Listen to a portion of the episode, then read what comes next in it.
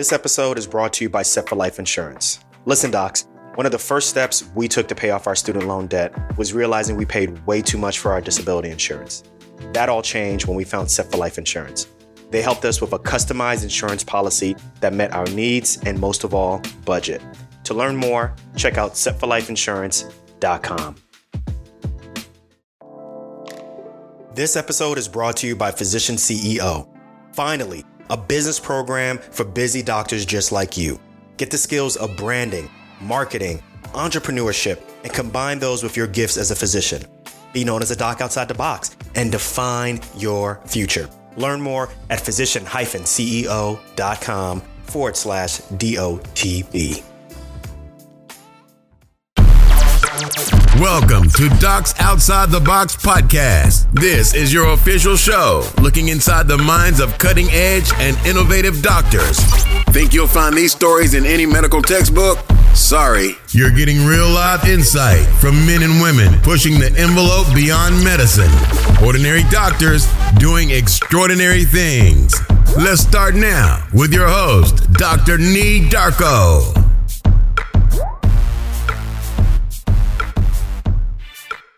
What's good, everyone? This is Dr. Nee here. Thanks for tuning in to another episode of Docs Outside the Box. So I have to apologize for the first 2 weeks not putting out an episode. It's been kind of busy here in this household. But if you listen to last week's episode, you know that we've been planning for this big event, this quote-unquote unknown big event for almost a year now. And by the time this recording comes out, that big event has come. And what it was is that me and Dr. Renee, we welcomed our second baby boy. And we're really ecstatic. Now that I'm recording this, we're about day 5, day 6, lack of sleep. You know how it all goes for you parents out there. But Dr. Renee is healthy. Baby boy is healthy. They are home now. And I'm going to be taking an extended paternity leave. So over the past several months, I've been doing double shifts, working as close to 2 FTE as you can, trying to save up enough money so that I can take an extended paternity leave so that I can be more present at home without worrying about trying to get back to work, trying to pay the bills, and so forth. Also, at the same time, it's going to give me an opportunity to revamp the podcast, so to speak, take some big, hairy, audacious goals for the upcoming year. So I'm really looking forward to this, short but much needed extended paternity leave.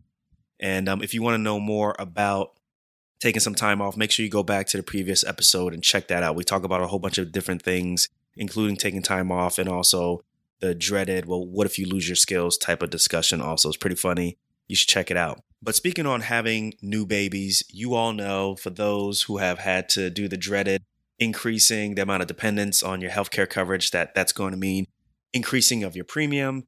That affects me also. I get my insurance through ACA or, Obamacare. So it affects me from an independent contractor standpoint. It affects my premiums dramatically. And, I really get concerned about even who are not in the healthcare field, people who are entrepreneurs and they have pre-existing conditions, how all of these talks of quote unquote repealing the ACA, how it will affect, their trajectory in terms of being entrepreneurs and going out on their own and knowing that there's already protections for their pre-existing conditions, that being stripped away. Will they have to go back to being employed? It's really interesting, and I hope that it works out. And I hope that this coverage continues. But I don't claim to be really knowledgeable about all of this. So that's why I brought on a good friend of mine from med school days, but has really, taken it to a different level since then. He is a doc outside the box. His name is Dr. Cedric Dark. And he has a website called Policy Prescriptions. Now, prior to starting this organization, he spent some time in Washington, D.C. and found out that pretty much the majority of lawmakers, congressmen, congresswomen in Washington, D.C., they make a lot of their decisions based off of politics, off of ideology, and really not much evidence-based knowledge, which I'm sure you guys are all shocked about, right? So he decided to lay his hat into the ring. And he wanted to make it easier for the lay public as well as for lawmakers to make informed decisions by creating policy prescriptions, which will be a space where they can get concise reviews on health policy. Basically, this is a Cliff Notes version of health policy so that these lawmakers can make some really informed decisions. So this is going to be a good one. So besides learning what makes this organization, what also makes Dr. Dark so successful, he's going to give us a quick civics lesson on healthcare funding from a federal level. He's also going to talk to all of you docs, all of you clinicians who are sitting on the fence, not sure if you want to get into healthcare policy. He's going to give some advice on how to get onto the front lines. Now, this is going to be a really good conversation. This is a little bit different than what we normally talk about, but I think this is really important, particularly for you all who are really interested in being more vocal on a healthcare policy standpoint, but not sure exactly how to talk. I want you all to share this episode with people who you think will definitely benefit. You can also reach out to me at Dr. Nee Darko on all social media fronts. And without further ado, I present Dr. Cedric Dark with Policy Prescriptions. Dr. Cedric Dark from Policy Prescription. What's up? What's good? Thanks for joining me on Docs Outside the Box. What's up? How you doing, Nee? I'm doing all right. Hey, listen, so, this has been something in the making. I've been haunting you, chasing you down, trying to get you on the show. And now you're ready. And I have you on this show because I want to talk about health policy. We want to talk about Policy Prescriptions, how it started. We want to learn a little bit more about you. So before we get so much into the nitty-gritty about, just politics right now and where doctors fit in, let's learn a little bit about you. Tell us a little bit about your background, please. All right. So going all the way back to, say, college, went to Morehouse College in Atlanta, Georgia, place that is unlike any other place to go to school. It's a great environment, the Atlanta University Center, and you have about four major colleges and then a couple of other graduate schools in the vicinity there. It's just a wonderful environment to be around Black people that are getting their higher education. It's a unique place. And it served as a very good foundation for me. And it's a place where I still have friends to this day, some of whom are physicians, living in and around Houston and doing what we set out to do, almost 20 years ago? So. Yeah, it's a long time ago. Yeah. What about your thoughts of becoming a doctor? When did that start coming into your mind? Is this something that started all the way in childhood, or is this something that developed while in college? I think it's somewhere around high school or so. I mean, I've always been sort of a science person. I remember one of my earliest memories of wanting to do something medically related, probably revolved around one of my aunts. My aunt Barbara died from colon cancer, and it made me want to do something about it, maybe become an oncologist, find a cure for cancer, something, grand like that. Eventually, through college, I, went through the pre-med tract and managed to make my way to medical school. And so wound up doing medical school in New York City. Main reason I wanted to go to New York was I had been in Atlanta. Atlanta felt kind of like a small town. I wanted to do the big city thing. That's right. And graduate to varsity. Yeah, And so I was like, yeah, I'll go to, my choice was between New York and Pittsburgh. And interestingly enough, college had been the choice between Morehouse and Pittsburgh. I chose Atlanta at the time because I was like, I don't want to freeze. And then I chose over Pittsburgh again. Sorry, people from Pitt. Pitt's an awesome institution, both for undergrad and for medical school. Yeah, but it's cold. And then the sun never comes out, so. And I hate the Penguins. So. Okay, so you're a hockey fan too. I love hockey. I should have brought my Ovechkin jersey to put on, for the Stanley Cup champion Washington Capitals. Yeah, okay. But I grew up as a Devils fan, so I grew up in New York, New Jersey area. So gotcha. I was a Devils fan, so we were rivals, or we still are rivals. We're still rivals. But so I went to New York, had a great time there. The main reason why I wanted to go to New York was I want to be in a city that's running 24/7, that's always got something going on. If I'm getting off a rotation at 3 a.m. or something like that, it's the city that never sleeps. Yeah, I want to be able to get a sandwich. So, what medical school did you go to? New York University. NYU. Okay. NYU. Okay. I'm still paying off some of those sandwiches from my student loans. But see, I finished at a great time where the interest rate is so low that it makes sense to pay it off forever. Right. So I'm sure you're able to reconsolidate or consolidate your loans. Is that what you're talking about? Okay. Yeah. I mean, when I came out, the interest rate was so low. People that are graduating medical school now, I feel bad for them. And I understand why, following you and Renee's story. I kind of know why you guys hustled to pay off a lot of stuff, because time, I guess you guys were really trying to pay off stuff. People leaving now, their interest rates are 8% plus percent. And I'm and that's for federal. Yeah. And yeah. So no, I'll show you below this many fingers. Oh, really? That's my percentage rate. Oh, okay. So it's basically just borrowing money, basically, and, you know, not really making much interest on it. So I definitely understand your standpoint. So for those who are listening, there's this train of thought that basically, depending on how low your interest rate is, sometimes there's this debate that goes on of, should you invest or should you pay off your debt? And what Dr. Dark is talking about is that his interest rate is so low that it more than likely makes sense for him to invest his money, save his money, and then make payments towards his student loans, but not be as aggressive as how I was, which was basically scorched earth, $200 a month for food, and trying to pay off debt as quickly as possible. So, okay, all right, I get that point. So then once you're in medical school, like, when did you decide that ER medicine was for you? Okay, so ER medicine, I actually just told this story to a couple of people because literally I just got back from Cuba on a vacation. Since I'm not doing the scorched earth, it was an educational. You mean educational? It was an educational purpose, right? Yeah, like, you can't just go for vacation. Okay, right? Yes, yes. If the federal government's listening to this podcast, it was an educational people-to-people exchange, learning about musical history and jazz. No cigars or nothing like that. Yeah, yeah. Let's move on. So you're telling people about how you got into ER. Let's go. Come on. Yeah. So anyway, when I first moved to New York, I moved to New York in 2001, was there for 2 weeks. We were taking anatomy, learning about the brachial plexus, all this kind of stuff. 2 weeks in, 9/11 happens. And obviously that was a life-changing thing for many people, life-changing for those of us that were there at the time. I remember seeing the Twin Towers burning from my dorm room on NYU and, you know, rushing to Bellevue Hospital to try to do something to help out.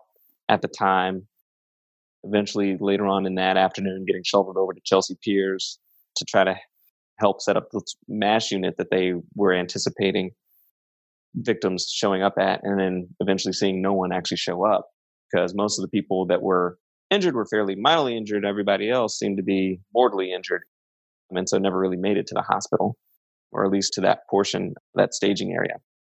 So that was one thing that influenced my thought, I think, in terms of specialty decision-making. And then the second thing was the beginning of third year, if you remember, there was that massive blackout in the Northeast. Yeah, I remember. Yeah, the whole electrical grid. And the electrical grid went down. At the time, I was doing my neurology rotation, which happened to be on the 17th floor.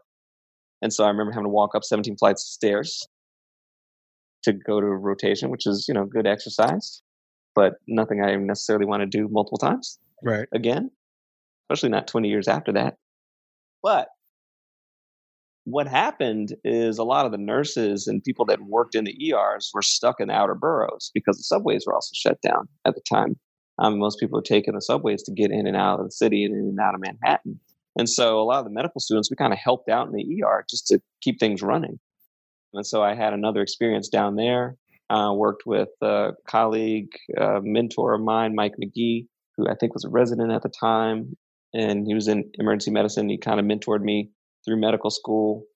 And those were some of the experiences that sort of directed me towards emergency medicine, I think. And then every time I was on a rotation, whether it was neuro or internal medicine or surgery, I just loved being in the ER, you know, doing those original histories on the patients and enjoyed that more so than the day-to-day following them up on the floors. So obviously it's solidified that ER is for you. You're going to go into an ER residency. Tell me about how policy got involved in things. How did that get intertwined in your ER career? And then we'll take it from there, actually. Yes. So during my third year, I learned about a program called the Mazie Foundation Program. They had a very specific opportunity for medical students in New York City to all go to Columbia University and do the Mailman School of Public Health program between third and fourth year. And I jumped at it. It was free. And it put me in touch with about 11 other soon-to-be physicians that now have all gone to do various things with their master's of public health degree. But it allowed me the opportunity to do epidemiology, biostatistics in so much more detail than you get in medical school. But then specifically for me, it allowed me to learn about health policy and politics And so a couple of the forms. So before this though, did you have an interest in this? Because I mean, it sounds like you're gung ho ER, and is there like a rationale behind all this, or? And I think I had an understanding of, you know, I could probably do something to help one patient at a time, but you know, it'd be nice to do grander things. I see. So you want to help the population on a long, you know, help the population. And I think that opportunity just happened to come up, and I was like, oh, let me jump at it, as opposed to me saying, oh, I really, really want to do an MPH and figure out the best way to do it. I kind of feel like it just fell in my lap a little bit in that sense. And so, you know, I took a health economics class from one of my professors named Sherry Glead. She's now the dean of NYU's public health school. And, you know, she taught me pretty much everything I know about health econ, you know, in her course. You know, it's just nice knowing people like that, because she's gone on to work in the Obama administration. And she's put me in touch with some of her other students who become like, are the director of the public health department in Louisiana right now, Rebecca G, and people that, you know, through my professors I've been able to connect with and talk to and kind of help mentor me throughout some of the decision-making that I made in life. One of the other courses. So you've been meeting with some big heavy hitters who ended up having some huge say in how policy on the United States is planned. Yeah, exactly. And one of the other courses, this one is over at the School of International Public Affairs, but something that I was able to take as part of my public health degree. I took a course with David Dinkins. He used to be the mayor of New York City. And essentially, it was a course for people that are caring about a lot of different things. So like myself and my friend Stan Frencher, we were like the medical people there. There are people that were concerned about water purity, people concerned about sanitation, people concerned about child welfare and adoption, all that kind of stuff. And it kind of made me realize healthcare isn't everything. If you're the mayor of a city or a governor or a president, you really have to consider all these different aspects of things. And it kind of gave me that concept of, you know, budgeting really tells you what your priorities are, right? So where we decide to put our money, ultimately, whether it's your family or whether it's the entire federal government, where we put our money tells us where our values are. And it's really, everybody's vying for the same piece of the pie. And you really got to make those difficult decisions. So I learned that. At that point, what did you learn about New York politics and New York budgeting and New York healthcare? Like, I'm sure you were able to understand the budget. So was healthcare a priority at that point? Well, we did a project looking at the Health and Hospital Corporation, which is like New York City's public health or their healthcare organization. I just looked into how they actually delivered care and just found that fairly interesting and talked to a bunch of interesting people and tried to figure out, you know, what are they doing? How might they be able to do it better? That sort of thing. But the opportunity that I got from this actually set me up as a stepping stone to go work for Capitol Hill as part of my capstone project, you know, the culminating project for my public health degree. And I spent the summer working on the Hill for the House Ways and Means Committee. What does that mean? I hear all of these different committees. There's like the Armed Forces Committee. There's the Appropriations Committee. What exactly did your committee do? So in reality, prior to, I would say, the past 5 years or so, Congress in committee is Congress in action has been what they say, because the committees are really what drives things. Lately, it's been, you know, Mitch McConnell and Paul Ryan and whomever trying to dictate how things work, regardless of what the committee and the committee heads think. But specifically, if you're thinking about healthcare, there's a few committees that are important. So Ways and Means, which is essentially the money committee, any type of money getting budgeted somewhere, they'll have some regulation or authority over that, okay? And so the Medicare program is essentially through the Ways and Means Committee. So if you want to have any influence on the Medicare program, that's where you want to be if you're a congressperson. Medicaid tends to be in what's called the Energy and Commerce Committee. And so they have a lot of authority there. And then there's other committees like, you know, if you're on the Veterans Affairs Committee, you might have influence over the Veterans Health Administration. Or if you're part of like Indian Health Service, there might be another a committee that has jurisdiction over that. And that's on the House side. On the Senate side, there's other groups to consider. So like the Senate Finance Committee is huge because that's where the money comes from. All right. So you think of healthcare or science programs, there's two types of committees. There's the money committees, which you need if you're trying to have a program or policy. You can't do anything without money. And then you have sort of more the policy type committees. So that would be like the Health, Education, Labor, and Pensions Committee on the Senate side, which they both have influence, especially when you're talking about big things like the Affordable Care Act. But if you're like a congressman or a senator and health is your thing, you want to be on one of those. So you know, I'm really interested to find out when you got to Capitol Hill, making moves, talking to different congressmen, congresswomen, you know, whoever, like what was the overarching, I guess, thought process of how they thought about you, right? Because there's not many people who are physicians, not many people with, so to speak, a clinical background. Did you feel like you were on even footing with them? Did they look at you as the same? Did they look at you more, less? How did that feel when you were at that level?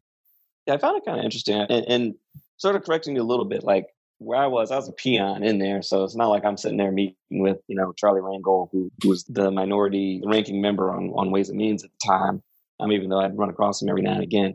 But it's mostly the professional staff that we work with. And a lot of these conversations take place at the staff level.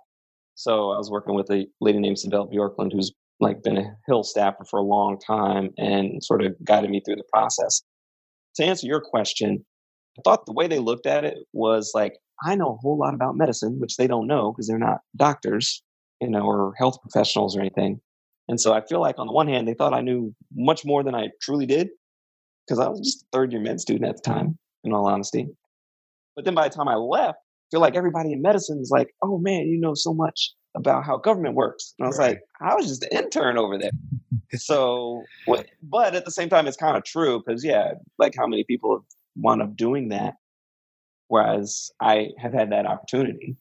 So okay, so then my question then is with that setup that you just described, I mean, there's a lot of legislation, there's a lot of policy that they're making, particularly in healthcare, without, I'm assuming, clinicians' input. Is that fair to say? Or yeah, it's completely fair to say. The people that I would meet with, oftentimes, you know, if I was, you know, kind of look at what I was doing as almost like the equivalent of being a medical student in the health policy game, right? You're kind of shadowing along whatever your residents are doing. If you want to consider the Hill staff as like residents and you want to consider like the congressmen and senators as like the attendings, right?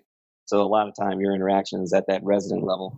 But the people that come talk to us, you know, those are the lobbyists, right? And people from like the National Kidney Foundation. I was working on something on end-stage renal disease and people from the National Kidney Foundation come in and talk to us and talk about whatever their talking points were. And honestly, you would learn things from them or get differing perspectives from them. You would also talk to people at various DC think tanks about particular issues that you're working on or issues that might be important. And so you get your input from that as well. Not as much, I would say, in terms of the regular constituent, because remember, I was working for the committee. I wasn't working for the member. And so that's a different dynamic. When you're working for the member, you probably get a lot more constituents coming in. Because I was on the staff for the actual committee, and that staff has responsibility to all the members of the committee, we're getting probably more of a heavy-handed dose of lobbyists and industry people. Okay.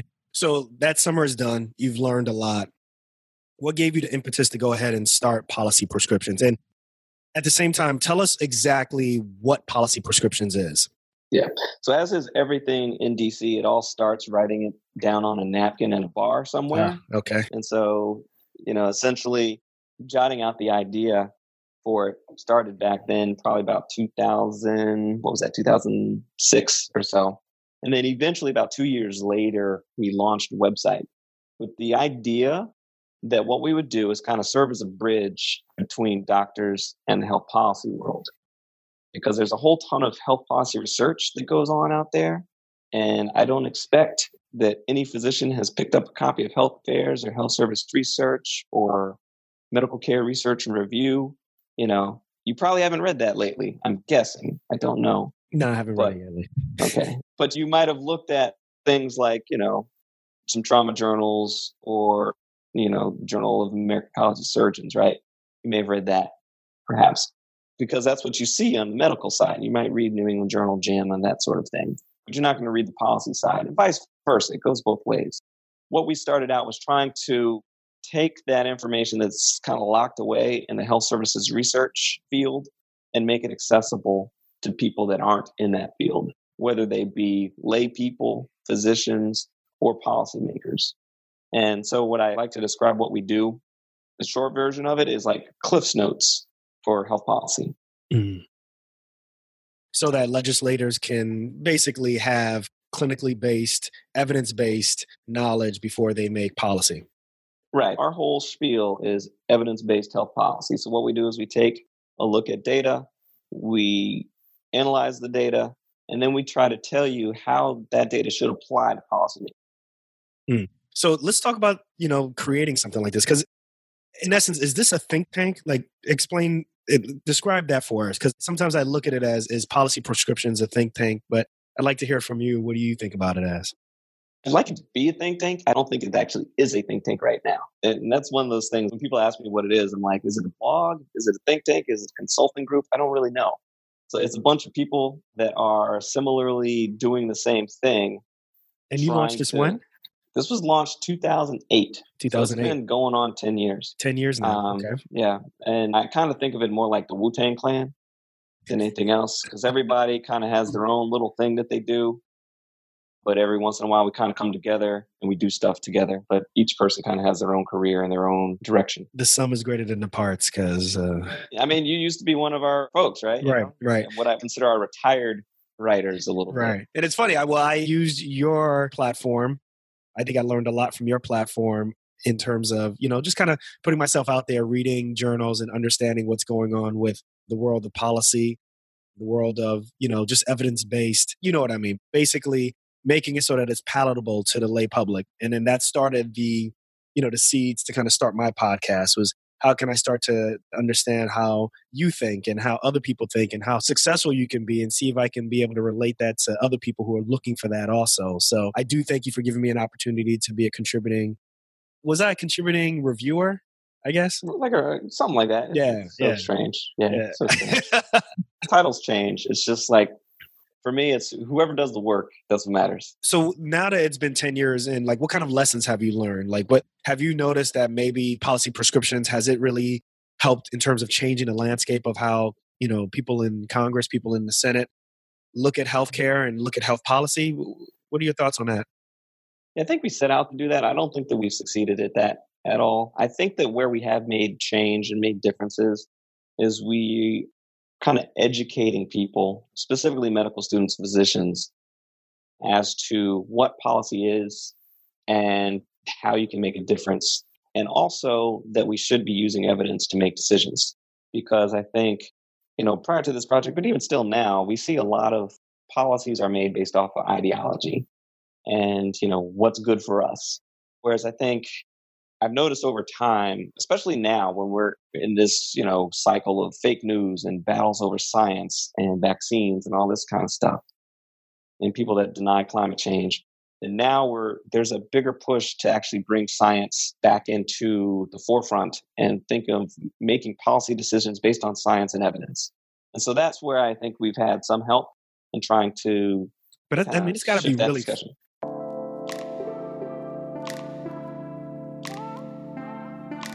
Hey docs, there's a saying, if you don't have a seat at the table, then you're probably on the menu. Now's the time to define your future by being a part of the Physician CEO program. Physician CEO is a business immersion program developed by MBA faculty from the Kellogg School of Management at Northwestern University. You're getting an intensive MBA-style education made up of modules that cover topics like leadership, entrepreneurial ventures, and everybody's favorite, branding. And guess what? This program is designed for busy physicians like yourself who don't have time for an MBA, but still want to be a better version of yourself. Trust me, the program gets you in focus from day one. So get those skills needed to lead a hospital or start a new venture. You're always going to ensure that there's an open seat waiting for you at the table. Don't miss this opportunity because class is filling up. Learn more at physician-ceo.com/DOTB.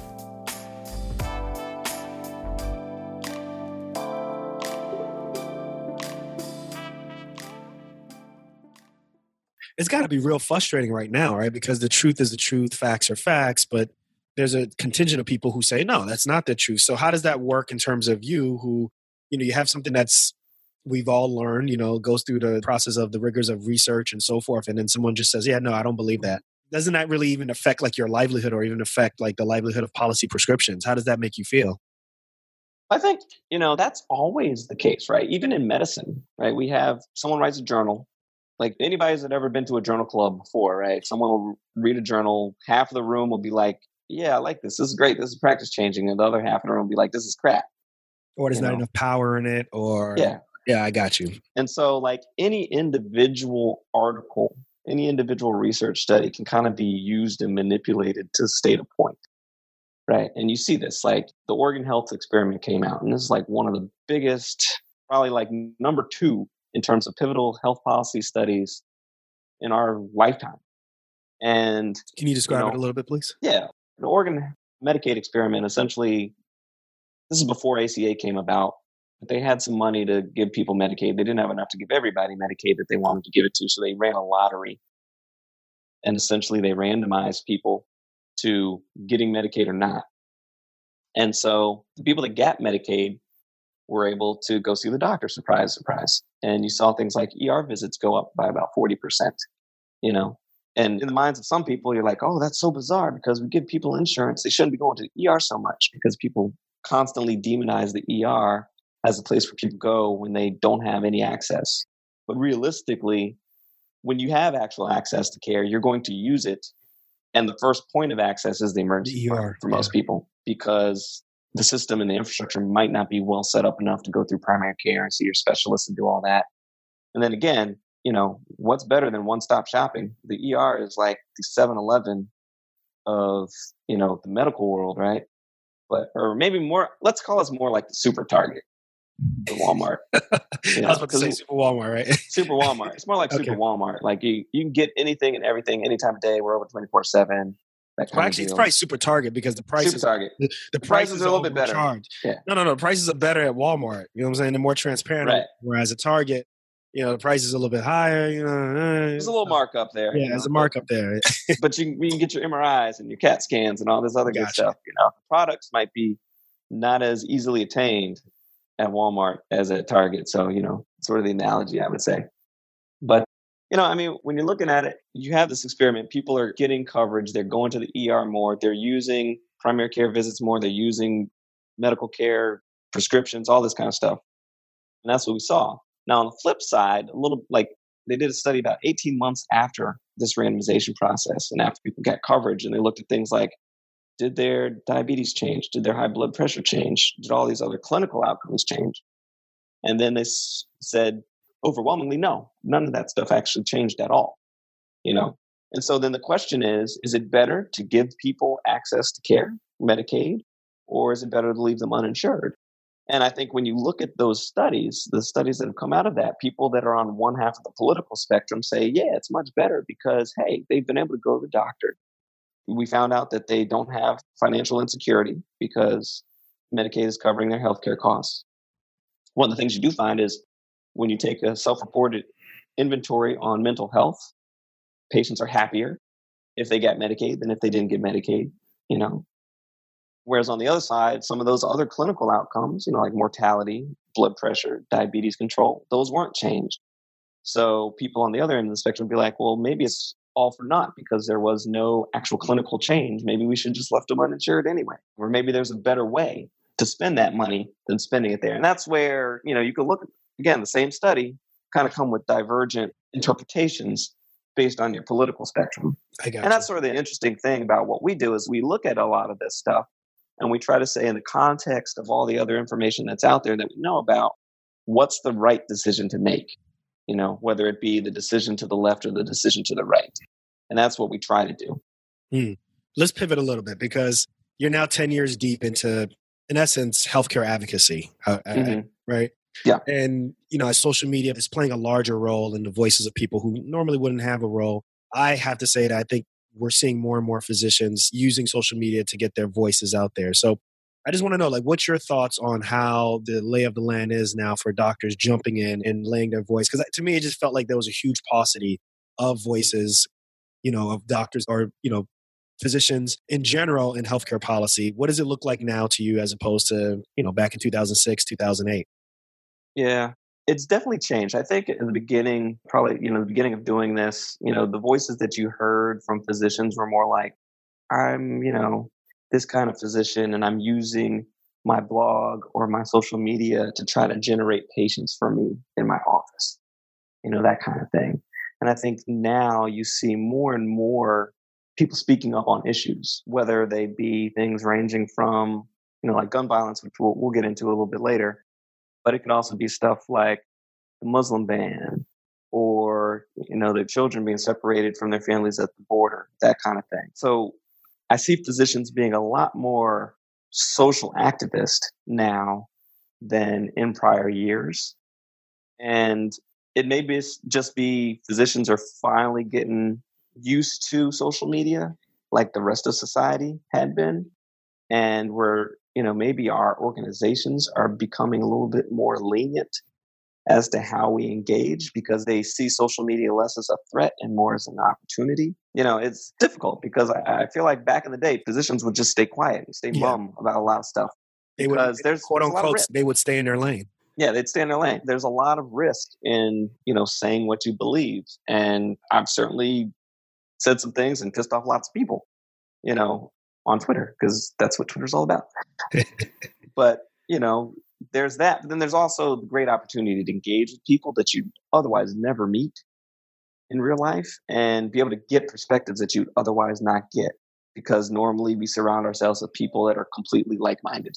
So let me ask you a question then. So when a couple of months ago, when the NRA made their tweet, you know, basically in essence telling doctors to stay in their lane, and then as a result, you got a whole bunch of different trauma surgeons or other medical professionals who deal with gun violence really started speaking up.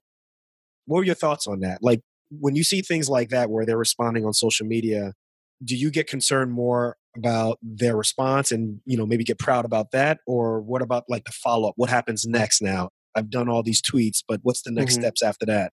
What are your thoughts on that? Quick answer, and then I'll give you a long answer. Quick answer is I'm always about what's next. That's me. I've always been the big, hairy, audacious goal kind of person, and looking, you know, 5-10 years down the road, what are we going to do about it? But when that tweet happened back in November, I remember this. I was driving to my mother-in-law's house. I was, you know, I pulled up in the parking lot. I flipped on the Twitter and, you know, saw the tweet. And I think it's like right. I saw it then. I was like, okay, whatever. And then it wasn't that long after that that the Thousand Oaks shooting happened. And I remember just sending a little like snide thing saying it hadn't even been 12 hours since this tweet came out and there's another mass shooting. And then I went to my overnight shift. In the middle of my overnight shift, I'm sitting there. And you practice at Baylor, your ER. Yeah, I practice at Ben Taub General Hospital, which is the public hospital in Houston. One of the two public hospitals. So on the pantheon of trauma surgery, I'd say, right?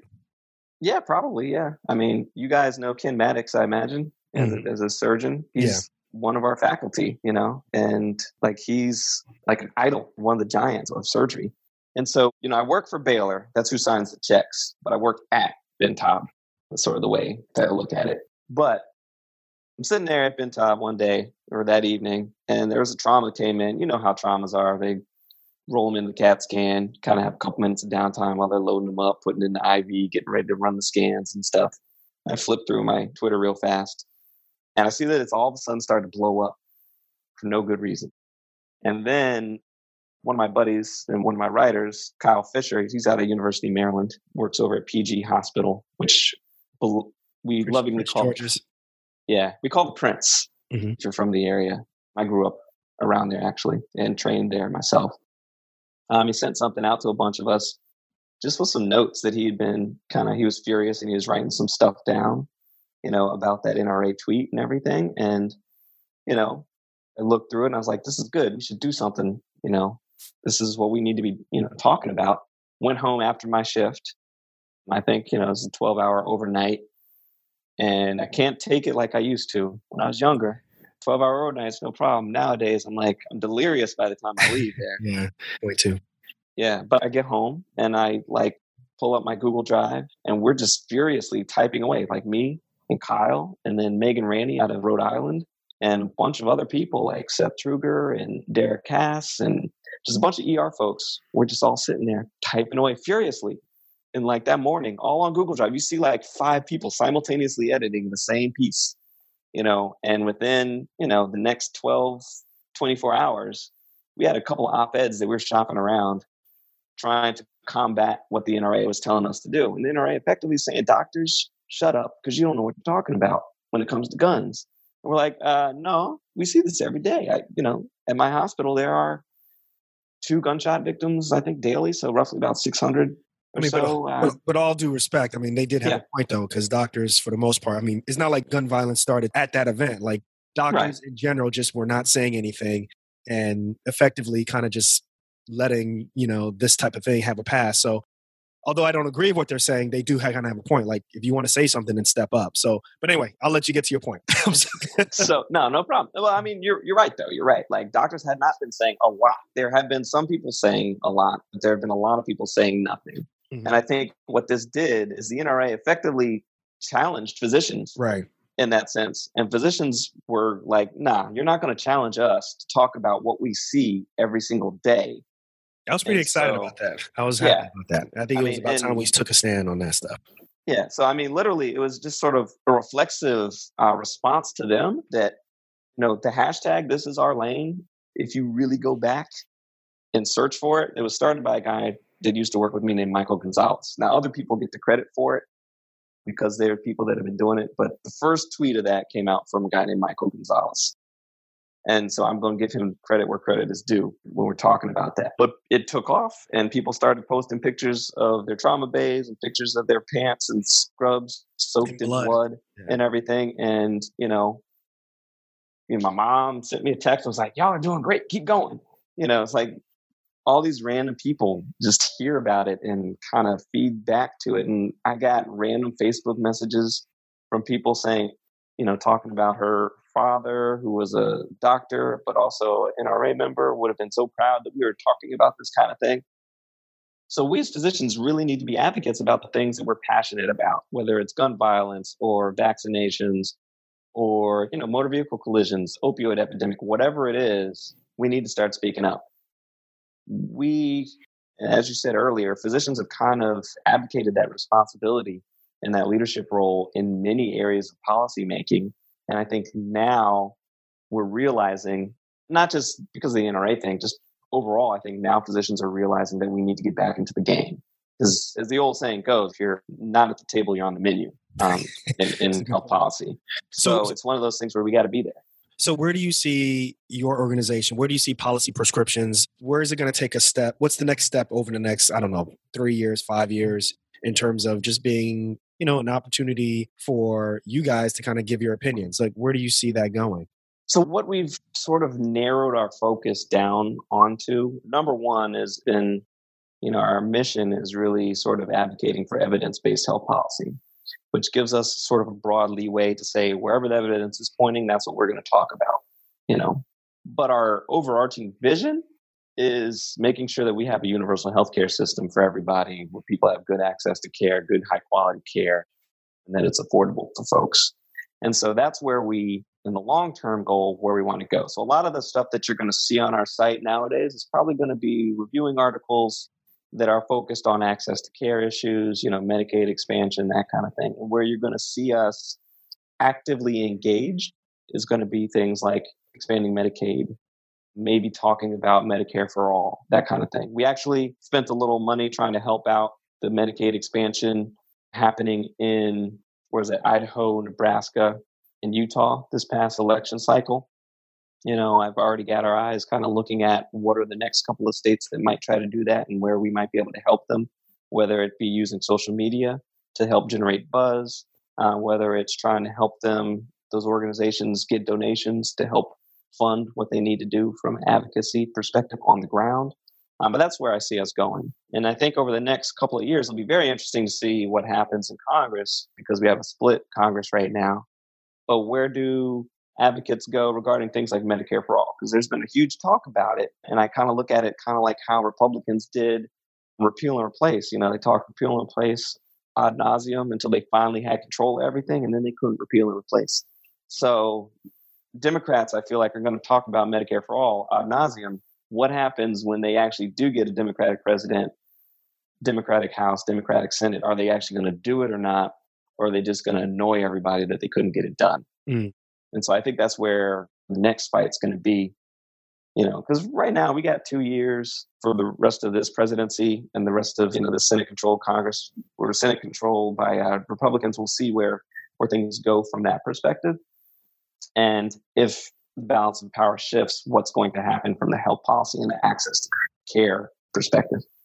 Well, let me ask you, so this, We're getting towards the end. I want to ask you some questions. You know, for the audience members who are listening right now and they want to get more involved in health policy, health advocacy, and not sure exactly how to start, what's your advice to them? I mean, is it the first step just literally like speaking out on Twitter and on Instagram and so forth? What's your advice for them? Okay, I know nothing about Instagram. Come on. Other than this, I know nothing about Instagram. Cedric. It's a bunch of pictures and some hashtags. I'm like, I don't get it. But yeah, speak up on Twitter, number one. But I think the real thing is try to get involved with a real group that's doing something. And no matter where you are, there's bound to be a group of people that are active. The real question is finding that group that's going to actually do things that you believe in and you can pursue. So, and it all depends on what your perspective is too. Because I don't know what your audience is like, but you're bound to have some, you know, Democrats and Republicans and Libertarians and Independents. You know, they should find things that they feel value in and pursue those things, regardless of what their political stripe is. But for instance, here in Houston, we have a group called Doctors for Change. They do some things that are useful on the access to care issue. They're talking about human trafficking and all that kind of stuff. Some people might be interested in that. I've had Policy Prescriptions sort of try to partner with a group called Cover Texas Now, because that's a bit more in line with where I want to see things go, which is focusing on getting coverage expansion, specifically in Texas. We're one of the states that still doesn't have Medicaid expansion. And that would cover, you know, tons of people, save the state tons of money, and make public hospitals like mine run much more efficiently if, you know, our patients who pay nothing right now because they're uninsured are able to pay something because they either have Medicaid, you know, kind of help funding those systems. But that's what I would recommend. There's other groups, like if you're one of those Medicare for All people, I'd say join, you know, your local chapter of Physicians for National Health Plan, because they do a lot of advocacy on that. And they've been there for decades. Working on that particular issue. And I think just having more and more physicians behind those causes is extremely helpful. The other thing to do, reach out to your local congressperson, call them up, schedule an appointment, visit with them, tell them what you care about. And if you care about some of the same things that they care about, they may want to use you, because again, you as a physician carry a lot of weight and a lot of respect. And so my congressperson, Sheila Jackson Lee out of Texas, she is a fierce advocate for gun safety. And when it comes to talking about that, you know, I've been invited a couple times to talk in front of crowds for her to talk about the experience as a physician caring for gun violence victims. So I'll be there standing side by side with people from Moms Demand Action, from other people that, you know, whose lives have been impacted by gun violence, to the chief of police, you know, because, you know, the police have to deal with this issue too. They're the ones that are getting shot at as well with weapons that, you know, some people would not like to see on the streets. Right, right. Well, look, we're getting towards the end of the interview. I want to ask you some really quick, fast fire questions. You tell me what comes off the top of your dome piece. Don't think too hard about it. You game? You ready to do this? Okay. Yeah, let's do it.